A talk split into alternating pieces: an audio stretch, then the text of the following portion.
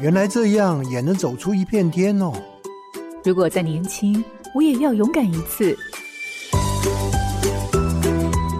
欢迎进入找寻天赋的道路，这里有故事，有方向，最重要的还有愿意陪伴、勇敢探索的你。富予慈善基金会和你一起听见教育不一样。我是蓝伟莹。当台湾的国际教育从一点零走向二点零，会希望带来哪些改变呢？荧光焦点，国际教育。教育部中小学国际教育二点零，预计在二零二五年前，以培养具国家意识的全球公民为方向前进。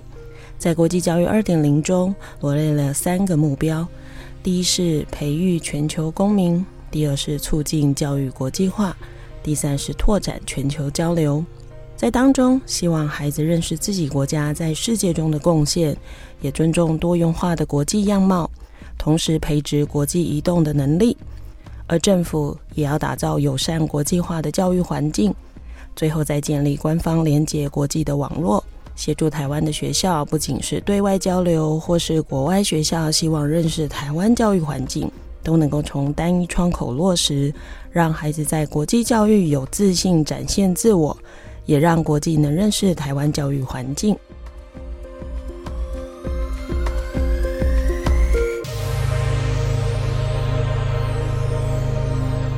各位好，家庭联播网的听众朋友，大家好，欢迎收听《教育不一样》节目。本节目每周六上午八点，在好家庭联播网、台中古典音乐台 FM 九七点七、台北 Bravo FM 九一点三联合播出，还有 Pocket 上也可以听到哦。我是蓝伟莹，今天要进行的主题是学习不一样，邀请到的是桃园市立武林高中廖彩云老师跟胡厚宜老师来跟我们聊聊国际教育的学习。两位老师早安。早安，梅老师早安。好，那我想听到国际教育的时候，多数人可能会跟我一样，在想的是，那它到底是国际还是英文还是什么呢？那想国际教育不只是语言的学习，教育部持续推动国际教育，从一点零一直到现在的二点零，包含国际教育的白皮书里面也直接揭示了培育全球公民的四大意涵，包含彰显国家价值、尊重多元文化跟国际理解、强化国际移动力，还有善尽全球公民的责任，这些内容到底怎么跟我们的孩子的学习连接呢？那这些学习又知道学校里头怎么规划跟发生呢？我想今天的节目，我们可以从两位老师的分享中，对于这样的学习有更多的认识。各位听众朋友，千万不要错过这一集的节目哦。那我想先请彩云老师好了哈，因为我知道主要在学校推动跟执行这个计划的大概都是彩云老师，想请您先聊一聊，比如说您跟您的学校在过去，不管从一点零的时代，还是到现在二点零的时代，你们到底在推动国际教育的这件事情上做了哪些事情呢？嗯。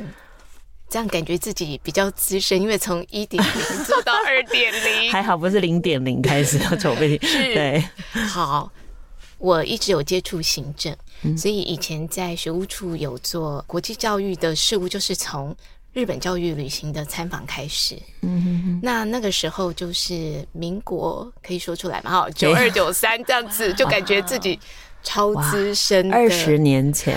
对的，好，OK，所以台所以台湾二十年前其实就已经开始做这样的事情，只是比较点状的，就是了。点状，而且是用教育旅行的形式。是、嗯，那我们在教育旅行之前，的确会有一些简单的行前训练，比如说我们要到是日本，那当然是日本文化的一些初步的认识，跟一些简单的语言的口说的训练。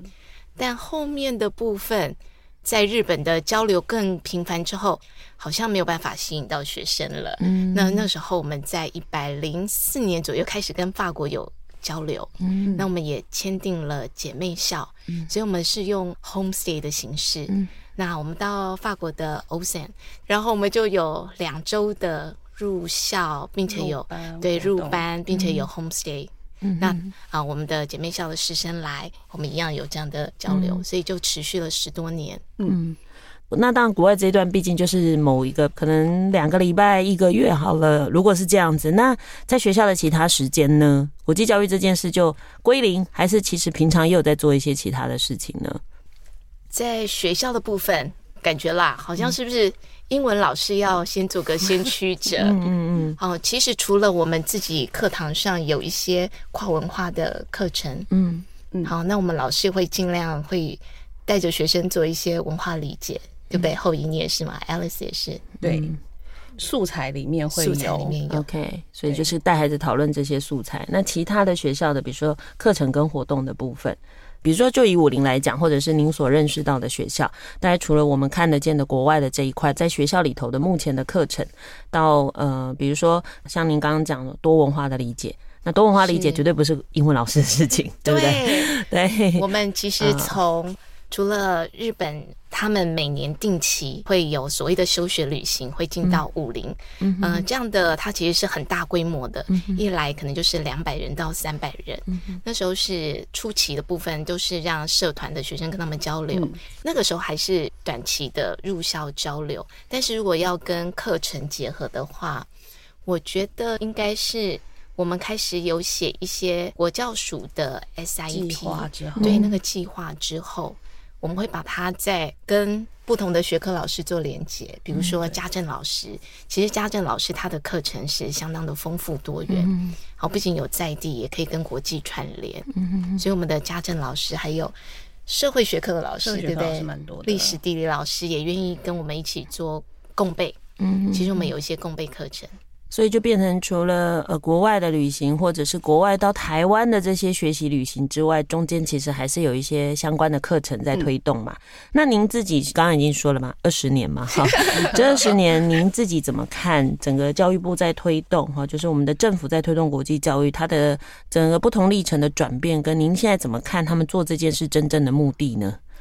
因为我觉得听起来大家只能觉得好像做一个很炫的事，好像不做国际很奇怪。但您怎么看这个部分？在武陵，我是觉得师生们其实都很看重这样的一个国际课程或是交流活动。虽然是目前感觉啦，只有一小群的老师有机会接触这样的国际课程，但是我看到国家在推动的时候，尤其在这三年的疫情之下，有跨国视讯课程。透过计划，然后让参与的学生更多。在视讯课程里面，我们可以融入在地的元素，或者是 SDGs 的课程，可以跟国外的高中生做交流跟讨论。最期待他们是可以做一些在地的行动，然后做分享。所以就是变成在高中阶段的重点，就是放在更多的接触跟理解就对了。是，还没有要当外交官，也没有要出国做生意，也没有做任何事情，还没有。好，所以就是让孩子先有国际的互动的经验就对了。好，其实还蛮好奇，就是因为其实虽然每个学校应该都有机会可以做这样的教育，那当时你们的学校是怎么开始呢？我们开始都有一些。好的同事，然后很有热情、oh, 很有动力的老师一起开始，不会只有英文科，oh, 就像我刚刚提到那些学科的老师，所以比较是下而上。对的，哦，所以这蛮特别的哈。那所以下而上就变成是老师来发动想要做这件事情，所以当时老师们为什么想跳进来做？因为多一件事嘛。你不做这个，你不就做自己的课就好了吗？那为什么大家会想进来？后移好了啦，因为彩云老师看样子就是也没想太多就跳进来了。二十年。那后移你自己嘞？你为什么会想进来参与这个计划？开始的时候也是几个契机，一个是我有去参与法国的我们学校的法国交流，然后呃是去住他们教职员的家，然后跟着学生去。看他们如何走读他们的城市，其实我觉得很惊艳。就是他们有那种 walking tour，就带着你走他们的街道，说一说在这里有什么样的历史、过去的故事。我觉得我们桃园应该也可以做一样的事情，欸，诶，嗯哼，这是一个经验打动我。另外一个是彩云老师这边的课程 SIEP 的计划，然后因为透过这个计划，他其实前面老师参与的时候有一些先辈的要求，去参加可能两三天的研习，有一个证书。那就是那一个研习的过程啊，就会看到其实国际教育它不是只有语言的这一块。也也让我更认识，是它可以跟很多的课程相结合。所谓的国际观是什么？我自己也要重新定义。然后新课纲其实也是一个转机，因为刚开始的时候，我们有这个空间可以设计一个多元选修的课程。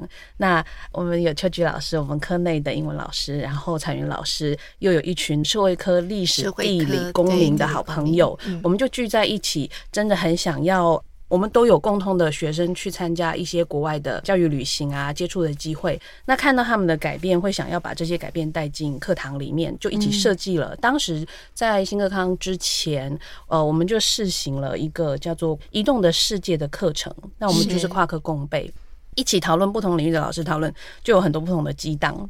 然后也是在那些激荡当中，我是认识 SDGs。那个之前我是对这件事没有概念的。嗯，那我应该这样说好了，因为第一个嘛，因为。听众朋友跟我一样，又没跟着你去法国，嗯、对不对？我们很难想象你去法国看什么，因为我们满是想到法国，就想到哦，可能很浪漫，在河边喝咖啡呀、啊，很浪漫。对，可是看起来其实也没有啊，他们就是给你一个很简单的街道的 tour 而已啊。不过我觉得有时候说故事确实很动人哈。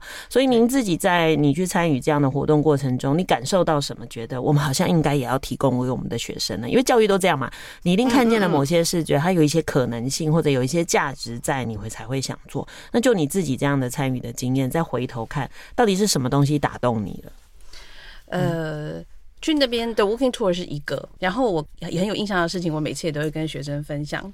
有一次我去，他就带我早上在上班之前，然后他就稍微的也是绕了一下河边，然后他就介绍给我说：“哎，Alice，这座桥叫做 b o n n e w 叫新桥。我们还有一个叫旧桥。”然后我就顺口问了一句：“哦，新的桥。”那他大概多久了？他就说也不久，大概是八九百年吧。然后我心里一惊，我想说，所谓的新桥，在我的概念里面，在我生活的周遭范围里面，应该就是十十年以内的叫新桥，它是八九百年的叫新桥。所以我觉得对那个时间的那个轴线度量的尺规跟态度想法是很不一样的。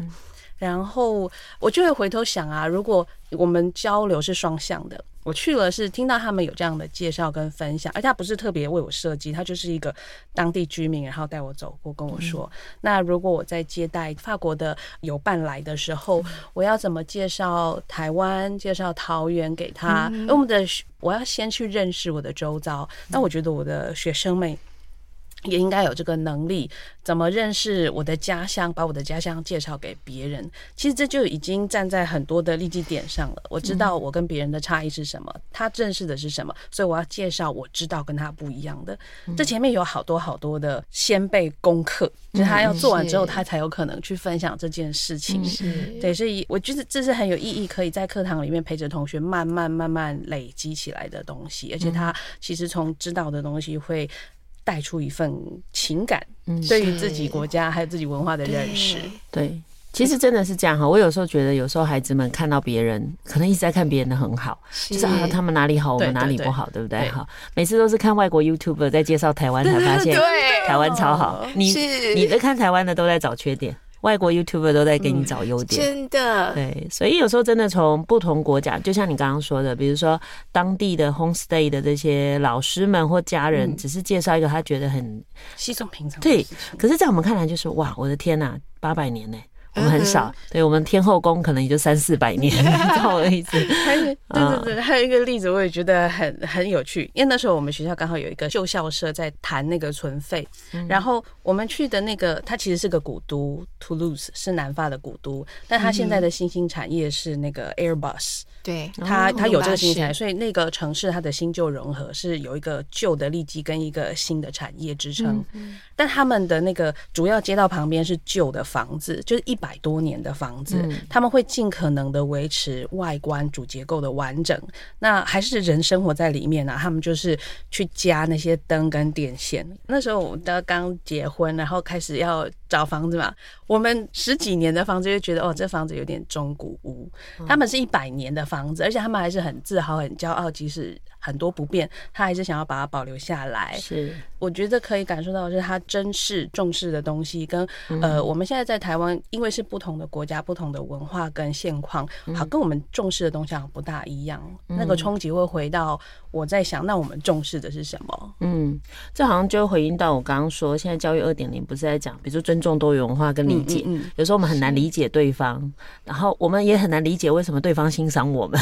就是有时候 第一个嘛，就是真的是从这个过程，好像可以有更多理解，然后诶比较听得懂对方，或者比较能理解对方对很多事情的评价。嗯，我们好像比较能够有移动力，因为很多人想要移动力，只想到语文。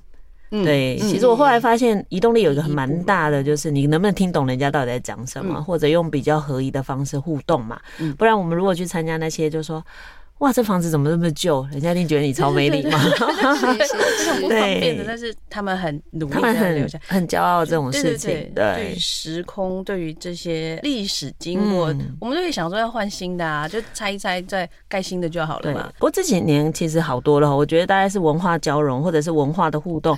大家对于一些老旧，但是其实有很有故事的东西，会开始想要保留。嗯，所以其实台湾的都市里也开始有一些，我觉得蛮新的。东西好，所以从后移的过程里头会听到某个部分，应该是你也先觉得国际教育对你产生了影响，嗯，所以在想，那这些影响可以怎么带给我们的孩子，也让孩子们产生影响。那刚提了很多老师的投入，我如果从刚刚听到现在，英文老师投入，社会科、历史、地理、公民投入。家政投入，嗯，听起来数理老师都没有想投入，还是目前还没邀请？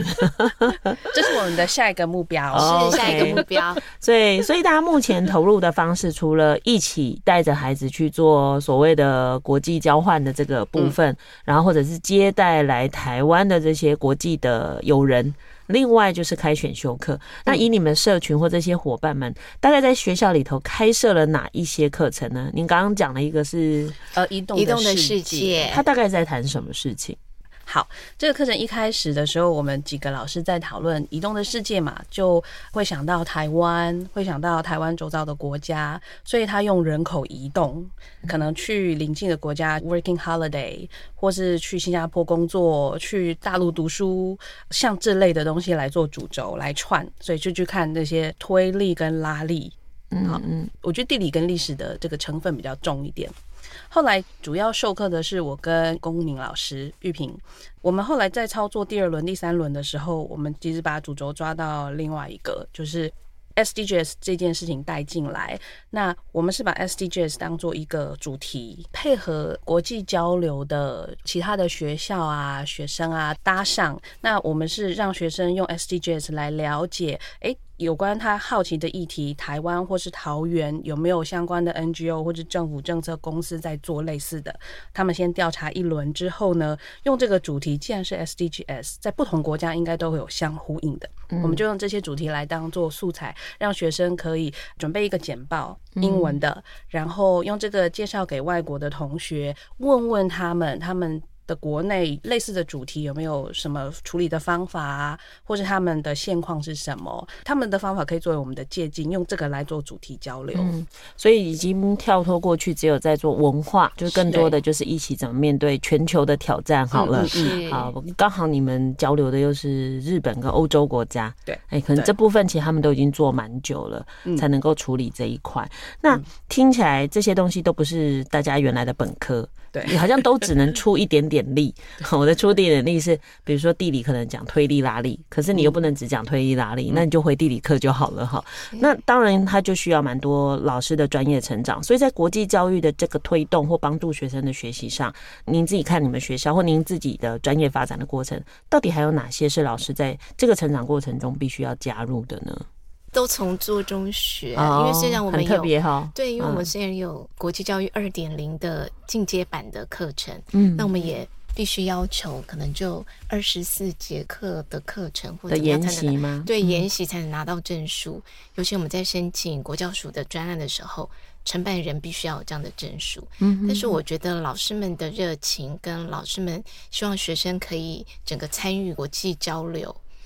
老师的热情是不减的，嗯，所以我们其实是透过这样的共备课程，然后我们一直在解决问题。嗯，那以桃园而言的话，我们这么多的东南亚的移工过来，再加上我们整个文化，不管是饮食或者是他们的整个信仰，就还有对都看得到，嗯、所以我们就走读桃园的课程是。对，然后那家政课更是可以让学生可以实做，嗯，他们不仅吃得到，嗯，因为我们的。国外学生来，好，新加坡的、啊、日本啦、啊，或者是法国学生、美国学生来，其实我们一走出去，就是一个美食天堂。嗯，什么样的饮食我们都吃得到。然后我们也呃，让我们的学生先认识大西，对，它有一些巴洛克的文化，那个建筑，嗯，还有就是有一些老建筑物，它后来也赋予新的文化意涵。嗯，所以我们其实也让我们学生有机会认识他们所居住的文化跟地理。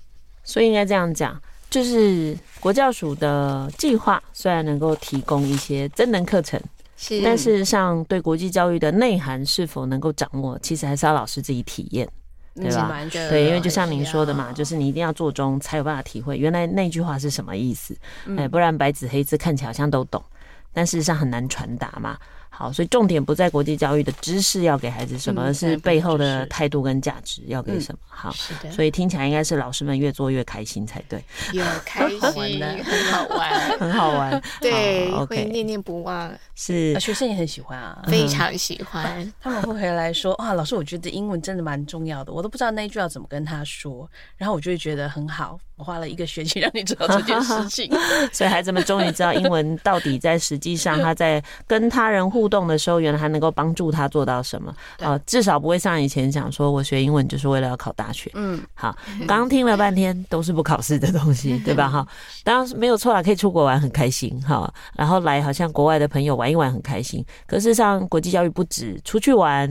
对不对？或者是别人来这里玩，尤其过程中还有很多要学习的，包含刚刚提到了学校原来的课程里就有蛮多的课程，其实也跟国际教育是相关联的哈。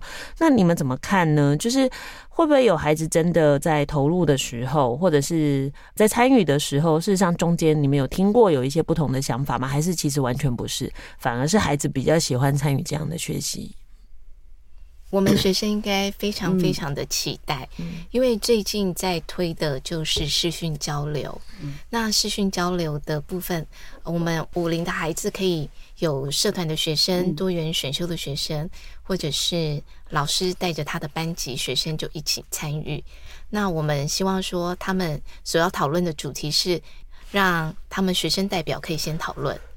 比如说武林的两位跟嗯、比如说日本啦，或者是韩国或新加坡的学生，还有美国的学生，我们先有学生代表讨论之后，那他们这样的期许之下，还有整个规划之下，那我们连在试训的时候都非常的活泼热络。有破冰，啊，有主题的探究，然后后面的整个开镜头，哎呀，你知道让学生视讯开镜头多难，而且要让我们武陵的孩子愿意穿制服，有没有？奇异果制服，然后参加视讯，然后对方学校大部分也都穿着制服，所以在整个讨论过后，还有他们的回馈。他们都觉得这样的一个准备是非常非常的难忘，嗯、而且让他们整个国际观大开。嗯、他们会觉得哦，他以后就是我 IG 的朋友，嗯、所以他们到最后都是加 IG。对对对。然后也就说我的学伴怎么样，然后他们后面还会在很多的后续的讨论，所以不会只有说，因为他们有在考试的范围内，嗯、他们就没有认真准备，嗯、而是后面他们会想到就会跟同学再提起，嗯、然后非常非常的开心跟兴奋。是，所以其实孩子很喜欢这样的学习，非常喜 欢。那会不会有老师？因为刚刚听起来就是有一些老师会参与在这个计划。那因为武林本来就是一个很大的学校，那其他同事没有参与其中，那他们怎么看这件事呢？或者这件事对学生的意义是理解的吗？嗯，特别是他班上有学生参与的老师，嗯、大部分的回响是正面的嘛？非常，因为我们在在武林，学生很愿意把这个交流计划自行设计好，然后就会央求老师说：“老师，我们可不可以就是让交换学生进来，然后用我们的课程，我们跟他互动？”那老师们就说：“好啦，不会只有英文课，对不对？呃，对，不，嗯，对，对，就看看交流的时间是什么时候，他们会主动的要求老师。哎，这比较有效，因为你知道吗？行政去跟老师说，老师，我们有交换学生来，你那一节可不让我们上课？老师就会拒绝。Oh, no. 可是如果学生跑去说，老师，我们希望我们的学伴进到我们班上用你的课，是是是老师通常都很难拒绝。对对对，我可能会先问，我要讲英文吗？不用不用不用嘛，对对对，不用。其实我以前自己在高中上课的时候，我们有遇过那个福伦社交换的学生。我有时候觉得蛮好玩的，就是有时候我们以为就是哎，人家来交换就是在这里读高中一年。我一直记得印象很深刻，我第一次遇到交换生的时候，我很认真在我的化学课都讲英文。最后那孩子大概一个月后受不了了，就跑来找我，他说：“老师，我在美国啊，我们没有上这么难。”然后他说：“ 我来台湾啊，其实是想要学中文跟文化。”是，他意思就是叫我，你不用这么认真，因为我也会给他一些资料看，我就说，哎、欸，那又想说，哎、欸，他来嘛，这一年，对，我觉得台湾有时候教育就会觉得不行，每一分钟都很重要，孩子好像该读书就要读书，哎、欸，可是这时候其实国外的孩子啊，在跟我们交流的时候，你会发现他关心的事情，其实跟台湾的孩子并没有完全相同，嗯，有时候同样国家的会担心差不多的事情，然后有时候跟不同国家孩子交流，反而。在想的是，原来在别人的生命中，时间是这样被利用的，或者是原来有价值学习的东西，原来这么的多。所以其实我都很好奇，就是这样，因为确实有一些学校老师会觉得，学校为什么要做这个事？为什么要同意扶轮社的交换孩子进来？为什么来我的班？就我的进去看到外国人，就当场想，我要不要讲英文？哎，其实这个真的，我觉得普遍起来是这样。不过我觉得这几年好像这样的状况越来越 OK 了，好像没有没有这么严重哈。那当然，我想刚刚听了这么多课啊，看起来要做的非常多的事情啊。那基本上语文能力好像不是唯一的哈。你们在看参与这些计划或者是参与这些活动的孩子，他大概除了语文能力需要具备以外，他们大概还要具备什么样的能力或特质呢？有很厉害的英文吗？不用啊，不 用不用，我觉得真的不用。他们就是可以沟通就可以。其实实际交流过后，有些孩子的回顾说啊，其实用这样就可以懂啦。嗯，那他也不用学到什么句型、什么漂亮的词藻，生活日常的沟通，他们其实都可以。所以有些孩子是在交流之后变得更有自信。嗯，是，对。那我觉得这点很好。除了英文以外，以外，嗯哼，他要会对。自己的桃园在地更自豪，尤其我们的孩子哦，武林高中因为校本课程是皮糖学，大家可以想象吗？他们每次在交流的时候，不管跟美国、日本、韩国、新加坡、法国，全部都有皮糖学来介绍桃园的在地 在地文化。如果我们校定课程里面有规划一段，让学生就是。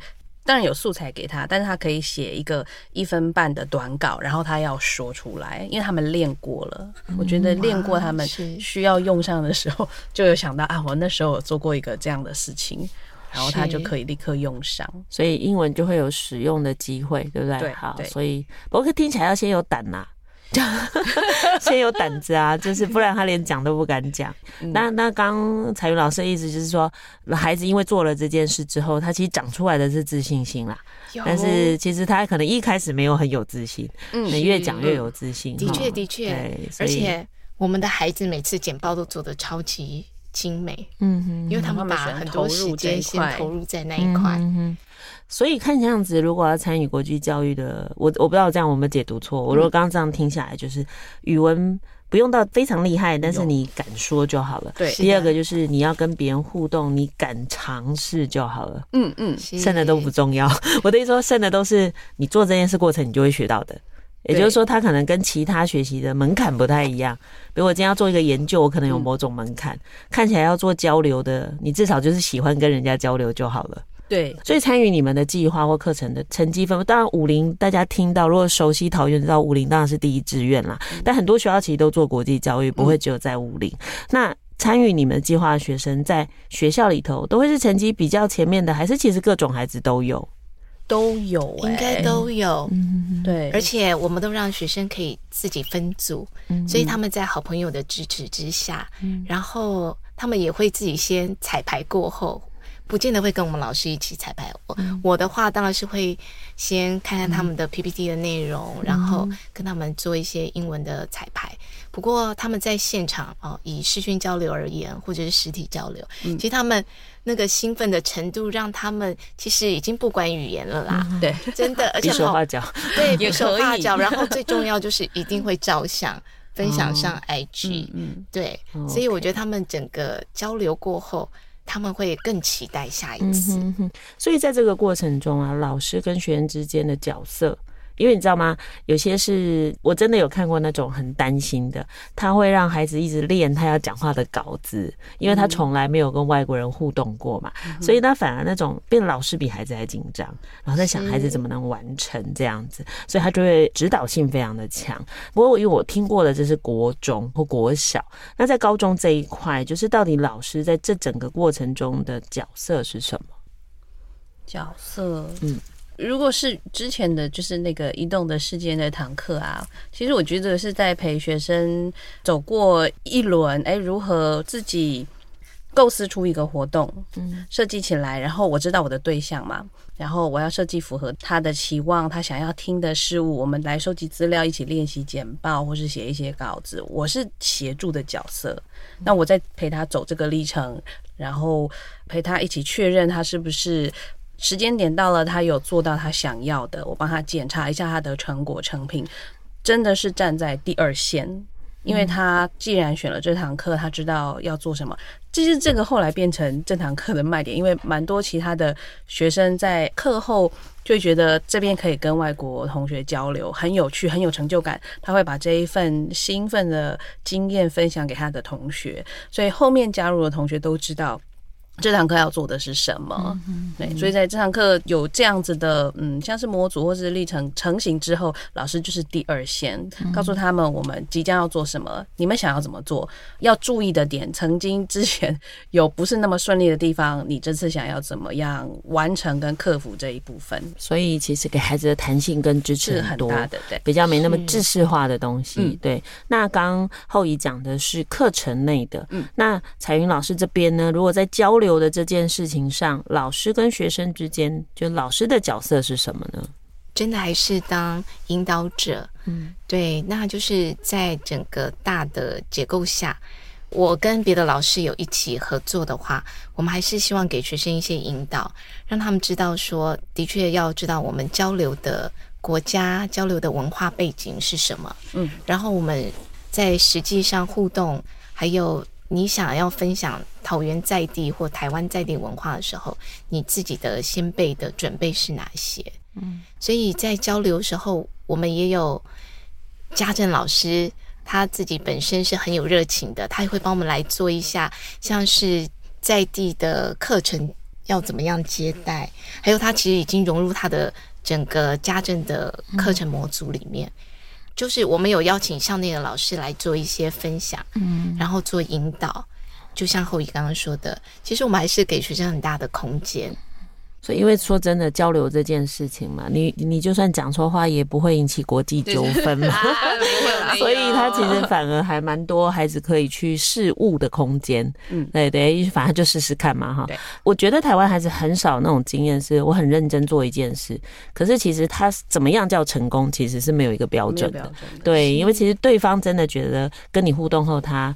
很开心或者有收获，好像就 OK 了。尤其是五零的孩子，也许他一直以来他的重点就放在怎么样考最好。我说当时国中，所以其实这经验对他们来讲确实不太容易有雷同的经验哈。所以这还蛮重要的哈。那当然，两位老师其实陪了孩子这么久，有没有什么样的孩子的，就是参与不管是课程或这样的交流活动的过程中，您对于孩子的学习或成长那个变化的故事特别有印象的呢？我想到两个例子，是有一个是呃，不是在移动的世界，是又另外一些其他的课程里面。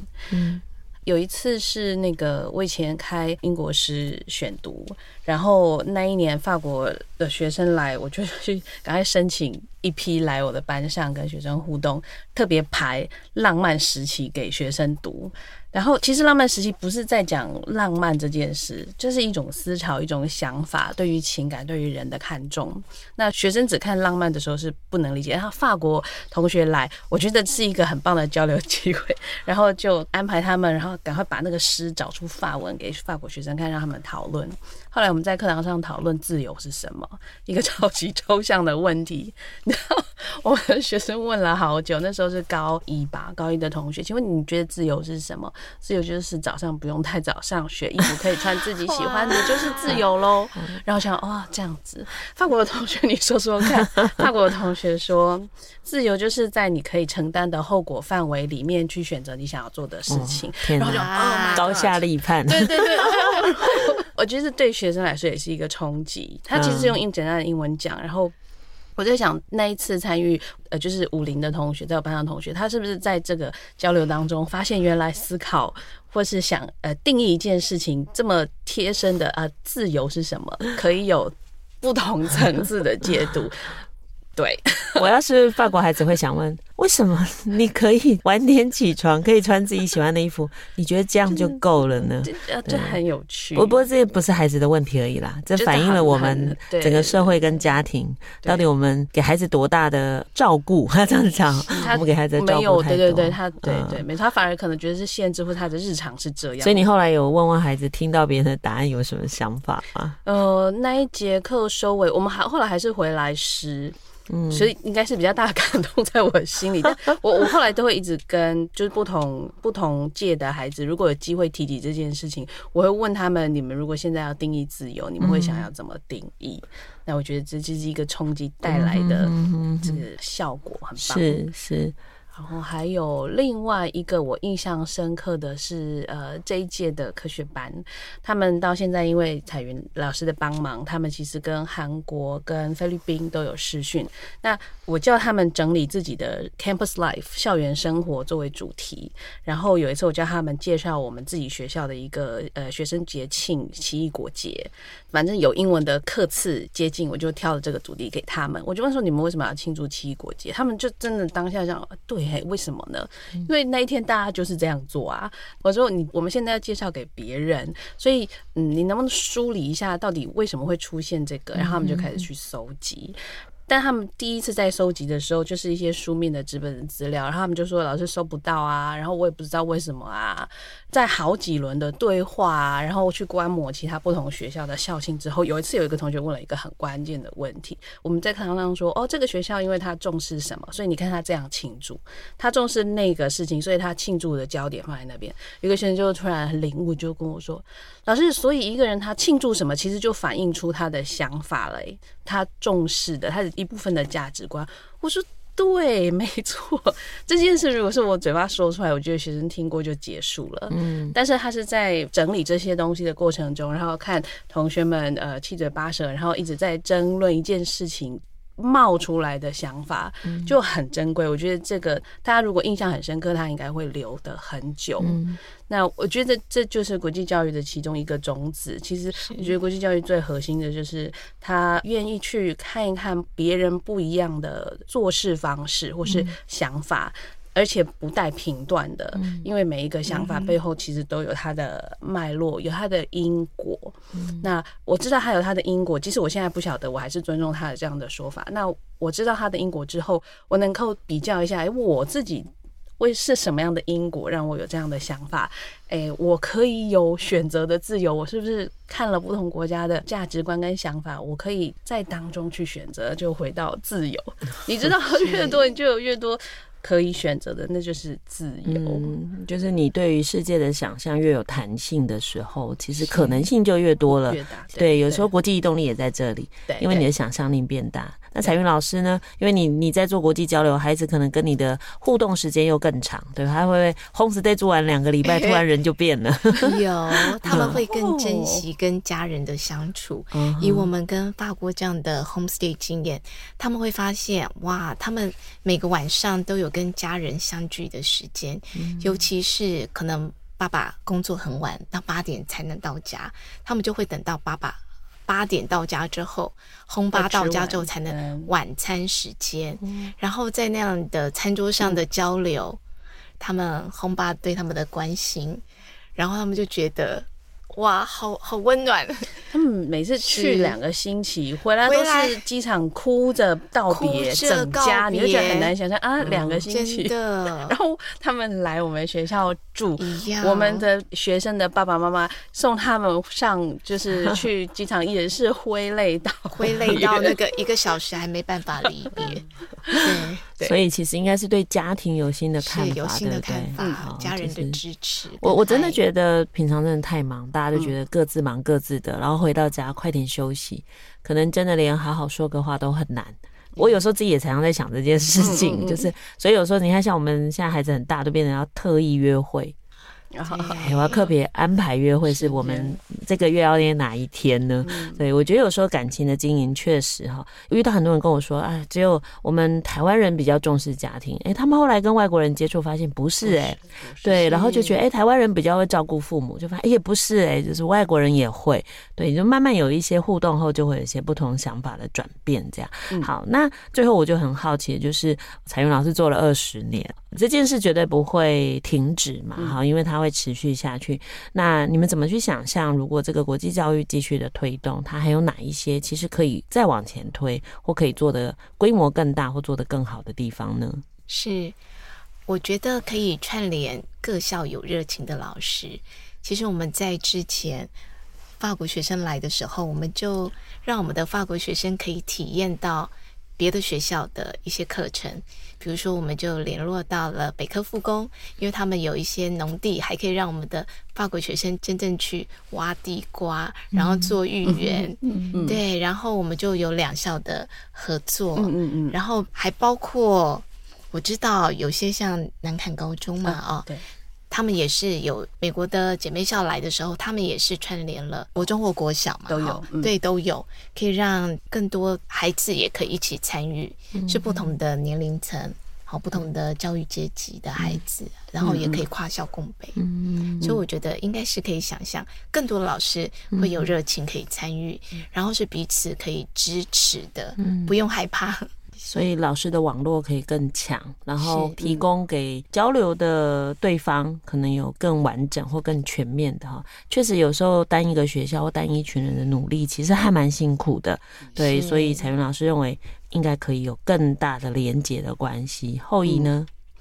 我觉得跨校是一个，然后我们自己刚刚也有提到更多领域的老师参与。嗯、我自己在那个移动的世界里面，那时候其实是以前都是在教自己的主题学科，嗯、但那时候跟社会课的老师互动，我很快的就感受到每个老师看世界的角度是不一样的。嗯、呃，地理科的老师会看到位置，嗯、然后历史科是前后的因果，时空就来了。然后我都觉得好厉害哦！他们在看一个事情啊，比如说我们那时候选了新加坡当主题，他立刻就侃侃而谈，在讲啊，新加坡当那时候独立的历程哇，当时那个呃，应该是领导者他的焦虑是什么，想了什么办法解决，那都是我觉得英文科在那个共备的当下，比较像真的是一个工具，然后一个节点，再看现在的时空是什么，但是我没有看到从过去到现在，嗯嗯。就很像多重宇宙，用不同的领域切下去，会发现有好多个角度看现在这个世界，而且它是有前因后果的。嗯。所以其实更多老师可以一起对一件事情做讨论，世界会变得比较立体啦。嗯、对，不然我们本来的世界是很平面的哈。嗯、所以其实两位老师提到了，就是大部分都是老师之间的连接哈。当然这些连接的目的都是为了带给孩子更大的世界。我常常觉得国际教育与其说走出去，其实走出去都是为了看清楚我们在哪里。然后为了孩子做这么多的事情，其实反过来老师要先改变了。其实任何教育改革，我想都是这样哈。那今天真的很感谢。谢两位老师带来这么丰富的个人经验的分享或学校的推动的分享，那我想各位听众跟我一样，对于这样的学习有比较完整的认识，也能够帮助你怎么去思考这件事情，或者带领你的孩子去做这样的思考。那非常感谢两位老师，谢谢魏老师，谢谢魏老师，谢谢魏。感谢您收听今天的节目，邀请您关注节目的粉丝团，并与我们互动。接下来，请您继续锁定好家庭联播网台北 Bravo FM 九一点三，台中古典音乐台 FM 九七点七，也邀请您上 Podcast 搜寻订阅教育不一样。感谢桃园市武林高中的廖彩云老师跟胡厚仪老师的受访，我是蓝伟莹，教育不一样，我们周六上午八点见。以微笑点亮教学现场，赋予慈善基金会与您一起支持教育，陪伴生命找到自我价值。